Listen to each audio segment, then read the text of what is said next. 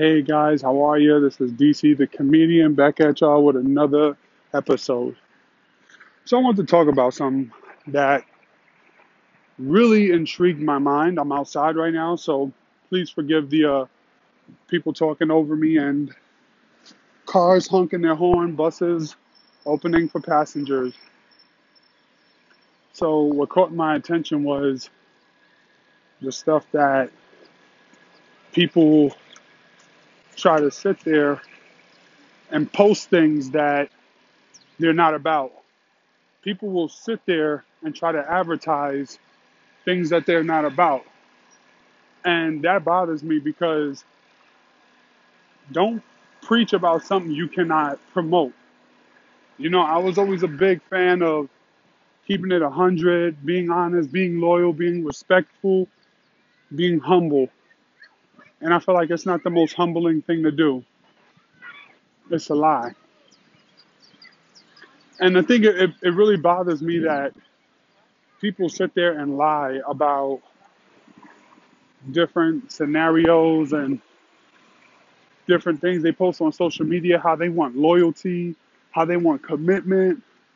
Meanwhile, this is shit that they can't even they can't even bring out themselves. I sit there and I look at certain women that I used to talk to on my Snapchat or like from high school or from college.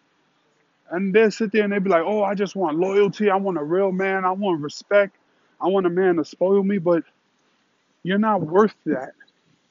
You don't deserve that. Like, you don't put no kind of effort in anything that you're trying to promote. So why ask for something you're not ready to give? You see what I'm saying? A lot of women in this generation, they want, they want, they desire, they crave, they feel like they need, they deserve. But if you look at it, half the shit these women promote, they can't even be honest.